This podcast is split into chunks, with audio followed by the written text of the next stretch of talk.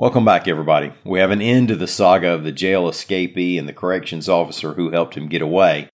We have what the Warrior Met strike is costing that company, and we have another aircraft assembly line in Mobile and how many jobs that means for the area. My name's Ike Morgan, and we're down in Alabama.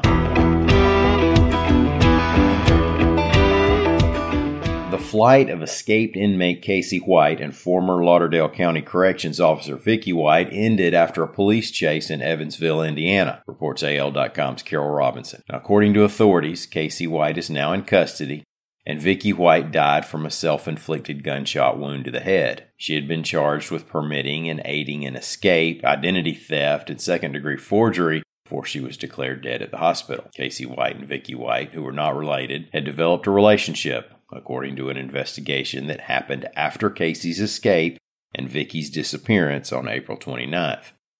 According to law enforcement, a tip led the U.S. Marshals to set up surveillance at an Indiana hotel. The two left that hotel yesterday with Vicky wearing a wig and a car chase followed ending in a rollover crash. Northern District of Alabama U.S. Marshal Martin Keeley told CNN that they took Casey into custody, and he told them that Vicky had shot herself in the head and that he did not shoot her. Now, details are likely to keep coming out throughout the day. Check AL.com and the AL.com Facebook page for updates.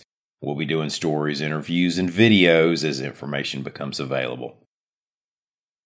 The coal worker strike against Warrior Met Coal is now in its 13th month. That's longer than a year if you're paying attention. And Warrior Met says that in the first quarter of this year alone, it's cost the company $10 million, reports AL.com's William Thornton. The strike involves around 900 miners and could be the longest in Alabama history. Now, if you're a company incurring such losses, it doesn't hurt you if the price of the product you're selling goes through the roof. And I mean well beyond the inflation rate.